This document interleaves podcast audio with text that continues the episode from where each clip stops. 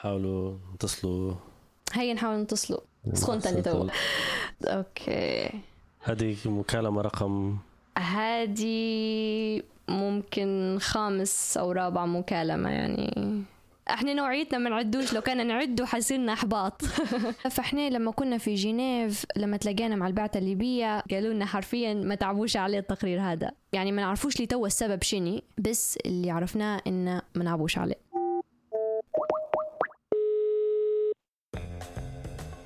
أهلا بكم بودكاست 30 30 من إنتاج منظمة محامون من أجل العدالة في ليبيا. البودكاست عبارة عن حلقات مسجلة تطرح ويناقش فيها مواضيع وقصص تبين وضع العدالة وحقوق الإنسان في ليبيا. اسم البودكاست 30 لأنه هو عدد المواد المذكورة في الإعلان العالمي لحقوق الإنسان. الحلقة هذه حنسمعه من أمل اللي كانت تتصل في البداية وهي ناشطة حقوقية ومنسقة برنامج المناصرة في منظمة محامون من أجل العدالة في ليبيا. والمهم بالنسبة لحلقتنا إنها أسست ائتلاف المنظمات الليبية لحقوق الإنسان. وعماد رئيس منظمة شباب من أجل تورغة في الإعدادي كنت كنت نكتب في رسائل ونبيع فيهم بربع دينار وب 50 قرش للشباب. مثلا يقول لي أنا حبيت البنية الفلانية. والدكتورة سلوى الرئيس السابق وليس الرئيسة تم التأكد من الصحة اللغوية للصفة. نود بداية أن نتوجه بالشكر والامتنان إلى كافة الوفود التي قامت بمداخلات خلال جلسة الاستعراض الدوري الشامل للتقرير الوطني الليبي عن حالة حقوق الإنسان. وحتسمعوا من فاطمة حواس رئيس قسم بالمجلس الوطني للحريات العامة وحقوق الإنسان. عندي أصدقاء في وزارة الصحة أنهم على الموضوع ما فيش أي تعامل يعني أو أي ورقة وصلتهم من رئاسة الوزراء. وأنا طارق الميري منتج ومقدم الحلقة. موضوع الحلقة هو المسؤولية. من يتحمل المسؤولية ومن لازم يتابع وينفذ ويلتزم. وبالأخص لما نتكلم عن الحكومة أو الدولة. باش نفهموا أكثر نرجع لمكالمة أمل. هي قاعدة تتصل بمكتب بعثة ليبيا في الأمم المتحدة في جنيف. على أمل أن حد يرد عليها. وبنتصلوا بأي شخص شو اسمه؟ هذه السكرتيرة. سكرتيرة بس إيه. إحنا الهدف من الهدف هو إحنا نبغى نوصلوا لرئيس البعثة أحمد. حلو.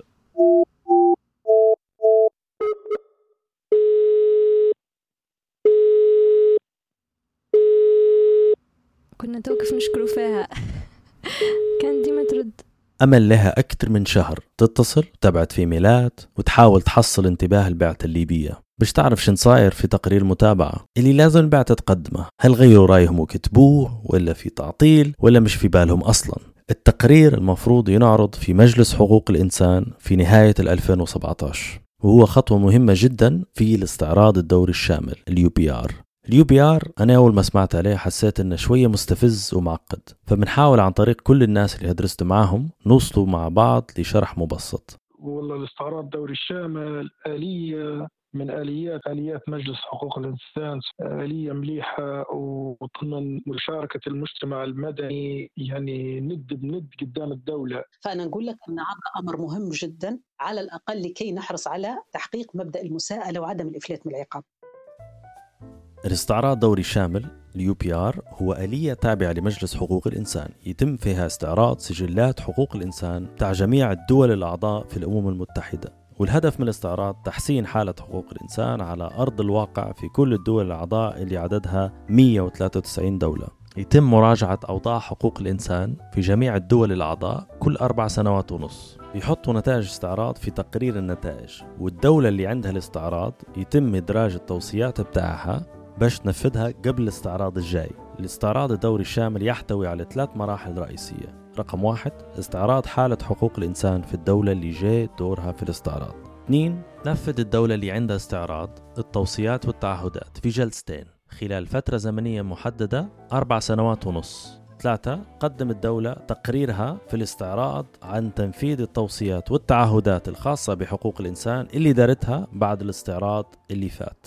يعني في في احتمال يصير ضغط على مستوى من ال UPR نفسه إنه يأثر ولا لا؟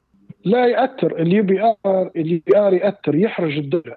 قدام العالم الثاني إن إن هي لما تجي تقول تقرير المجتمع المدني يقدر ينسف التقرير هذا يشتت انتباه الدول الثانية لحاجات حاجات أهم. رسميا ممكن لأن أكيد الدول ما تبيش تحشم روحها ما بين يعني أحد النجاحات لاستعراض الدوري الشامل إن هي الدول الأعضاء تتابع في وضع الدول الأعضاء. يعني يتاب- يتابعوا في دو- في دور بعض يعرضوا في سجل بعض. آسف جدا على الهدرسة التقنية لكن النقطة هذه مهمة لازم نقولها. من أهم أدوات ال UPR اللي من خلالها توصل قضيتك في مجلس حقوق الإنسان هي المناصرة. شن المقصود بالمناصرة؟ انت شفت مشكلة وتبي تغيرها. كويس مثلا إحنا خلينا نتخيلوا نحن مثلا عيلة فيها خمسة أشخاص. هيا نقول أربع أشخاص فهي عندهم زوج صغار والأب والأم. آه نتخيلوا الأب والأم هم الدولة. ال- الصغار هم آه منظمة المجتمع المدني.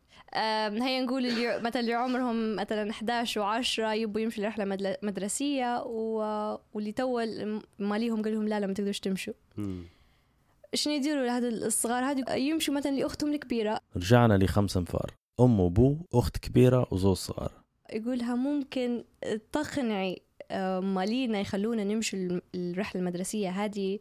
فهي يعني نقولوا طب حتناصر قضيتهم يعني انه هو القضية مش يبوا يمشوا للرحلة المدرسية. فخلاص تمشي الأخت الكبيرة وتعرض علاش مفروض يمشوا ال- الإخوة الصغار الرحلة المدرسية. يمشوا يتعلموا على الحيوانات ويمشوا مع أصحابهم وهذه. okay وصلت الفكرة لكن شن صار في مكالمة البعثة؟ فيش answering machine? م-م.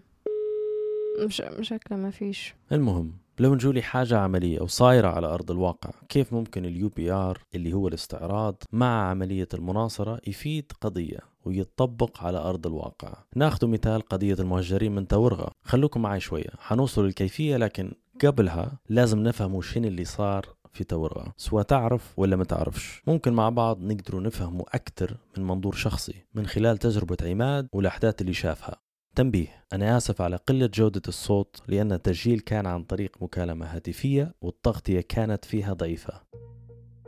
يعني عماد من من تورغة آه، مواليد بنغازي بس جيت سكنت في في تورغة يعني في ال 91 هو سبب رجوعنا آه، لتورغة. هو أنا الوالد كان مستقر في بنغازي كان يقرأ في كلية الزراعة. بعدين تحصل على فرصة عمل في مشروع مشروع تورغة الزراعي. رجعنا لتورغة نعمة الصديق ما لقيتهاش يعني ما في هذيك الفترة. ما كنت ديما بروحي. تلقاني إحنا كنا نسكن في منطقة آه، خلفنا منطقة مفتوحة. يعني على مد ما فيش مباني.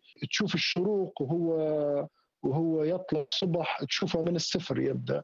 فكنت ديما نرسم في الشروق آه، المزرعة هيك مزرعتنا والزيتون والحاجات زي هي فترة مراهقة أيام ال- في الإعدادي كنت كنت نكتب في رسائل ونبيع فيهم بربع دينار وب 50 قرش للشباب اللي مثلا يقول لي أنا حبيت البنية الفلانية نمشي عندي ندير ورقة نزغرف فيها شوية حاجات وندير فيها رسمات وهيك وندير فيها عبارات حلوة وكل شيء ويجيني الصبح يقول لي عباد الورقه بتاعي نبيع حلا بيع.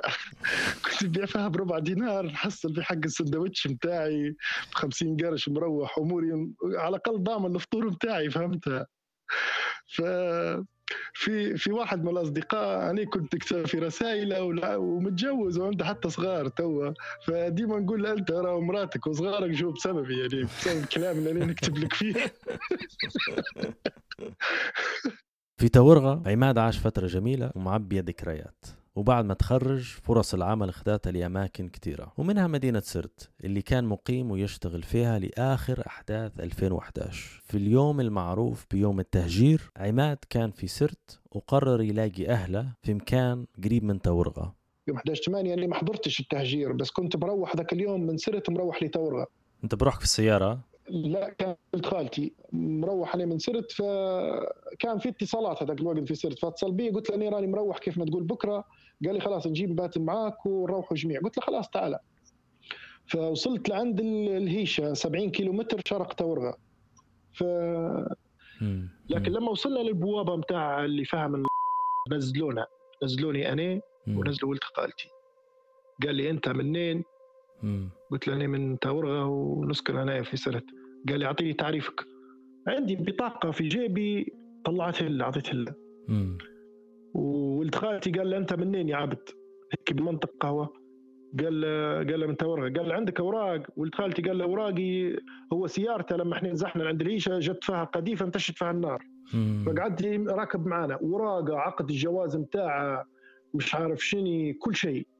مختار قال له ما عنديش أوراق. قال له ما أوراقي جاي في السيارة وقال له امشي أركب في السيارة ذيك طول قال له امشي أركب في السيارة. اعتقلوه. قلت له أنا حاولت إني أتجنب الكلام معاه لأنه كان مستعد يقتل ماسك يكلم فينا مسدس في يده. كيف شكله هذا؟ كان آه، واضح. كانت شعرته مش سوداء شعرته شوية مشية للاصفرار وكان رابطها من لاورا طويلة كانت شعر واضح إنه اللي فترة مش محلق حتى أنا أصغر مني حتى أنا في السن صغير كان كان معاه اثنين شباب واحد منهم كنت نتلاقى أنا وياه قبل 2011 في قهوة اسمها الشجرة قال لي حيه عماد شدير هنا. قلت له أنا قاعد هنا في سرت. قلت له باي أنت شدير. قال لي آه قدامك هنا قاعد. قلت له باي يا راجل. ولد خالتي خذوه منا وكيف قال لي راهو ما قال لي هذا نقدرش نتكلم معه قال لي كان نحكي معه احتمال حتى يقتلني. قال لي بيرفعوه كان يلقوه عليه شيء بيحبسوه كان ما يلقوش عليه شيء تو يروح. قال لي عليه طول. ولد خالتي طلع السنة اللي فاتت بس يا طارق. ريت من هذاك اليوم من هذاك اليوم يوم 7 10 2011 طلع السنة اللي فاتت.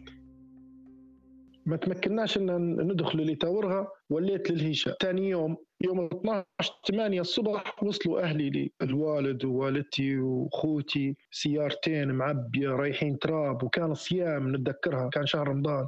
قعدنا في في سرت. لو توصف النهار هذاك من داخل تورغا كيف بدأ وكيف انتهى يعني روايات كل واحد يحكي من زاويته من المكان اللي هو انطلق منه كيف كان. في اللي انطلق من مكان عادي آه، يسمع في الرماية. بس الكل يقول إن في ناس ميتة الكل يقول إن في رماية جميع انواع الاسلحه في أي مكان في أي الناس في هذاك اليوم حاولت إن هي تهرب آه، باش باش تنجو بحياتها وخلاص. أنا مثلا عائلتي كانوا بيطلعوا على أمل أن الناس بتطلع الظهر هيك مع المغرب بتروح. يعني صار اشتباك وبتم الناس بتروح. أهو ليهم توا ست سنين خاشين في السابعة ما روحوا فلما الناس مشوا لعند لعند ضواحي تورغة من الناحية الشرقية. بعدين وصلت فيهم الرماية. بعدين مشوا لعند الهيشة. قعدوا يومين. حاولوا بعض الناس ترجع. يلقوا في ميليشيات مثلا من يقول لهم لا يطردوا فيهم وحاجات واجدة هيك صارت اعتقالات وقتل تصفية في ناس مفقودة لليوم. أنا عندي عم عمي أخو أبوي يعني ما مرضاش إنه هو يطلع هذاك اليوم من البيت قعد في بيته. لليوم مفقود ما عادش به عندي الوالد عندي كيف اللي واجعاته مثلا عند توا لأن مشى لعند الحوش قال راهو الضرب واجد ورزق هذا رزق الدنيا كانوا الضرب شوية أطلع بعدين سهل. لما بداش قربت ال... يعني الضرب قرب أكثر باتي مشي سيبه ومشي. فباتي لعند هو يقول لي يعني يقول لي سيبتها يعني. بس ما كانش في خيار ما عندكش خيار. عماد خدع عيلته ومشى لسرت وفيها قضوا مع بعض أيامات صعبة من غير مكان مناسب يباتوا فيه ولا أكل كافي لكل العيلة وصعوبات وأحداث قاسية. ما عادش عندنا ما ناكله ما عادش في ما ناكله كنا نولعوا في النار على حطب يعني في الليل. مع المغرب النار ضروري تكون طافية ما تقدر تدير النار في أي وقت. يجيك صاروخ حراري تجيك حاجة تبرتع لك الدنيا كلها. بعد زيادة الضغط والحرب على سرت عماد قرر يمشي لبنغازي. ومع مرور الوقت وزيادة المعاناة لقى روحه تلقائيا يوثق في التجاوزات ويحاول يكون مساند للضحايا ويبين المعاناة اللي تعيشها الناس. ودار أول مقابلة ليه مع قناة ليبيا الأحرار. يحكي فيها عن وضع تورغة بعد التهجير.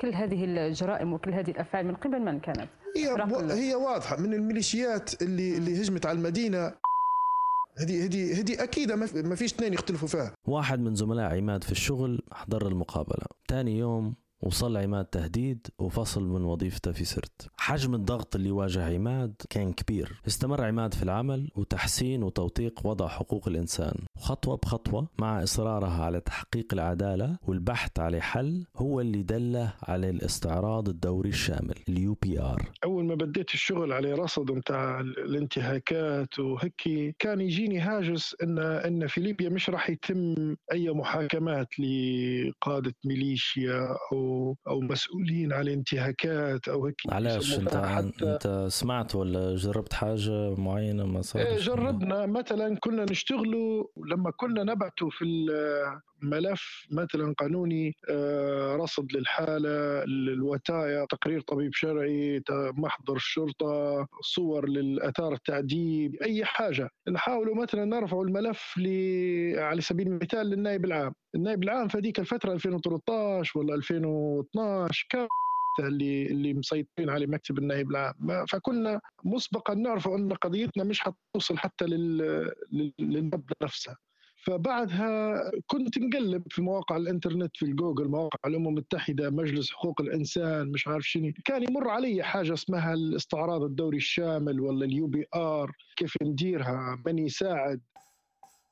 باي بعدين شن صار؟ نتذكرها مشينا مرة مشينا لورشة عمل في تونس. كان منظمينها مركز القاهرة لدراسات وأبحاث حقوق الإنسان بالتعاون مع محامون من أجل العدالة الشرح تاع ال UPR شنو هو. خدينا عليه كيف نحن نوثقوا حالة نديروا نداء عاجل كيف نحن نديروا تقارير وإن ال UPR كل أربع سنين ونص الدولة تخضع لمساءلة في مجلس حقوق الإنسان.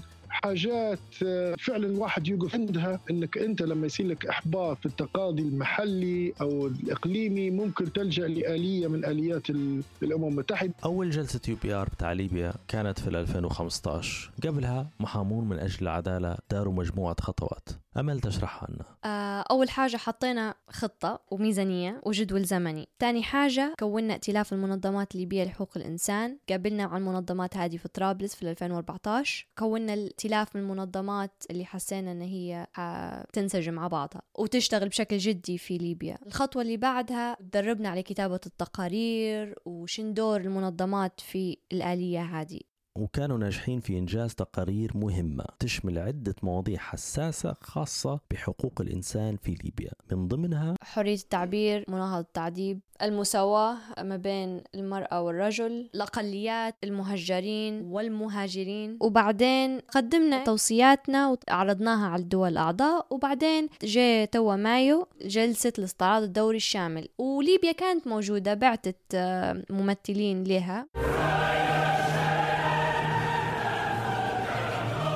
And I'll give the floor to Ms. Salva Edagili for her concluding remarks. يقصد سلوى الدغيلي رئيس بعثة ليبيا السابق بالأمم المتحدة في جنيف شكرا سيد الرئيس السيدات والسادة الحضور نود بداية أن نتوجه بالشكر والامتنان إلى كافة الوفود التي قامت بمداخلات خلال جلسة الاستعراض الدوري الشامل للتقرير الوطني الليبي عن حالة حقوق الإنسان. بالفعل يعني كان موضوع آه، يعني يمس المشاعر أنك أنت هذا موضوع يتعلق بليبيا وفي مجتمع دولي وسيكون هناك رد بشأن التوصيات خلال الدورة الثلاثين لمجلس حقوق الإنسان التي ستعقد في سبتمبر من هذا العام. نتمنى أن كل الأمور تكون مضبوطة زي ما أنت تتمناها لكي على الأقل ما يكونش نتائج سلبية على الدولة الليبية. نحن على ثقة بأن التوصيات التي تم تقديمها ستكون دافعا مهما لبذل المزيد من الجهود الوطنية الهادفة إلى حماية وتعزيز احترام حقوق الإنسان والحريات الأساسية. باهي شن صار بعدين؟ شن شن الخطوة اللي درتوها بعد الجلسة. بعد قراءة التقرير نحن أعددنا تقرير باللي صار كله ضمناه التقرير وضمناه آه، الكلمات اللي هو كلمة آه، وكيل وزارة الخارجية ووكيل وزارة العدل ووكيل وزارة الشؤون الاجتماعية.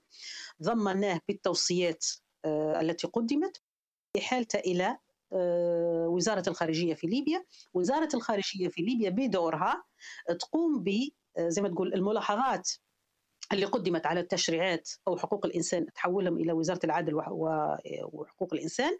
وعلى أساس أن كل وزارة كل وزارة من هذه الوزارات تأخذ التوصيات المتعلقة بها وتحاول أن تضعها بعين عين الاعتبار موضع التنفيذ قدر الإمكان. فهنا أنت في الأخير بكل يعني حتى لو أنك 70% من هذه التوصيات وضعتها بموضع يعني التنفيذ أنجزت إنجاز كبير. باي هل فعلا وصلوا؟ لا وصلناها لا وصلناها وتأكدت أنها وصلت الوزارات المختصة. لكن ماذا فعلت الوزارات المختصة؟ هذا طبعا اللي أنا ما قدرتش نوصل له. ما عندناش المعلومات كلها لكن الباين أن في مجموعة مشاكل. عرقلة تنفيذ التوصيات والشغل عليهم. فاطمة في مجلس الحريات لاحظت جزء من المشاكل. هو المفترض أن هم التوصيات يتم تحويل توصيات للمجلس. مجلس حريات. باعتبار أنه يعني تم إنشاء من قبل السلطة التشريعية. يعني كان مفترض أنه تكون تشكيل لجنة بين الحكومة والمجلس. لدراسة التوصيات اللي وافقت عليها لكن هذا ما تمش. ما عندي أصدقاء في وزارة الصحة أو بشكل ودي سألناهم على الموضوع ما فيش أي تعامل يعني أو أي ورقة وصلت لهم أو أي تقرير جاهم أو أي مراسلة جتهم من آه، رئاسة الوزراء أو وزارة الخارجية بالتوصيات يعني فيما يتعلق بوزارة الصحة شين عليها من توصيات أو كذا.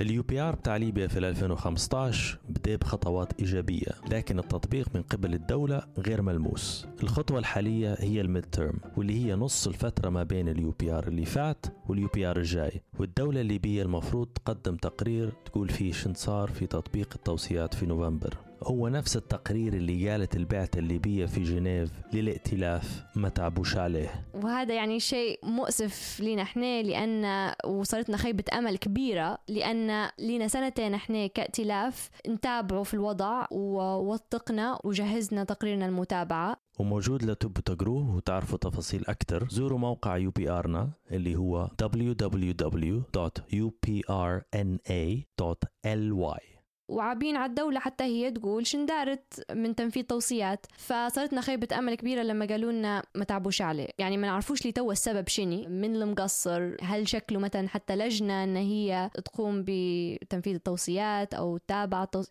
يعني ما نعرفوش ولا حاجة. بس اللي عرفناه إنه ما نعبوش عليه. فتو نبغى نكلمه مش على الأقل تكون الدولة الليبية فرصة أن هي تشرح به علاش علاش مش حيعطوا التقرير هذا؟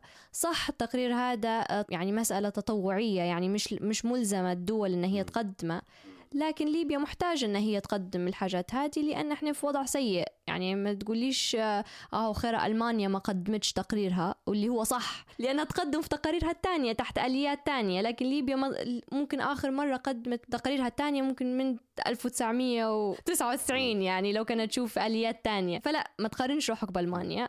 لأن نشوف ألمانيا أمورها مستكه فهذا علاش تو نبغى نكلمه وإحنا حاولنا إن إحنا نتصلوا بعدة مرات والمرة الأولى قالت لنا السكرتير إنه هو آه، مشغول فما نعرفش يعني من وين التأخير وبعث له بعض الإيميلات لكن ما ما سمعناش منه. فتو نحاولوا إن إحنا نحصلوا رئيس البعثة. Bienvenue chez Combox de Swisscom. L'abonné ayant le numéro 079 n'est momentanément pas joignable. Veuillez laisser votre message après le signal sonore. أهلا أستاذ أحمد معك أمل من منظمة محامون من أجل العدالة في ليبيا بعت لك آه، إيميلات ما نعرفش لو كان شفتهم آه، لكن يا ريت آه، ترد علي عن طريق الإيميل لو سمحت لأن حابين هلبا نحن نديروا معك حوار بالنسبة لي لصعاد الدوري الشامل شكرا نشكر كل من ساعد وسهل وساهم بوقته وجهده في إنتاج بودكاست لاتين. وحلقة اليوم شكر خاص للدكتورة سلوى الدغيلي والأستاذة فاطمة حواس وشكر خاص لعماد لمشاركته بقصته. فريق عمل الحلقة كان أمل الحضيري بحث وتجهيز مارسن سوميلاس تصميم وتعديل الصوتيات وأنا طارق الميري إنتاج وتقديم.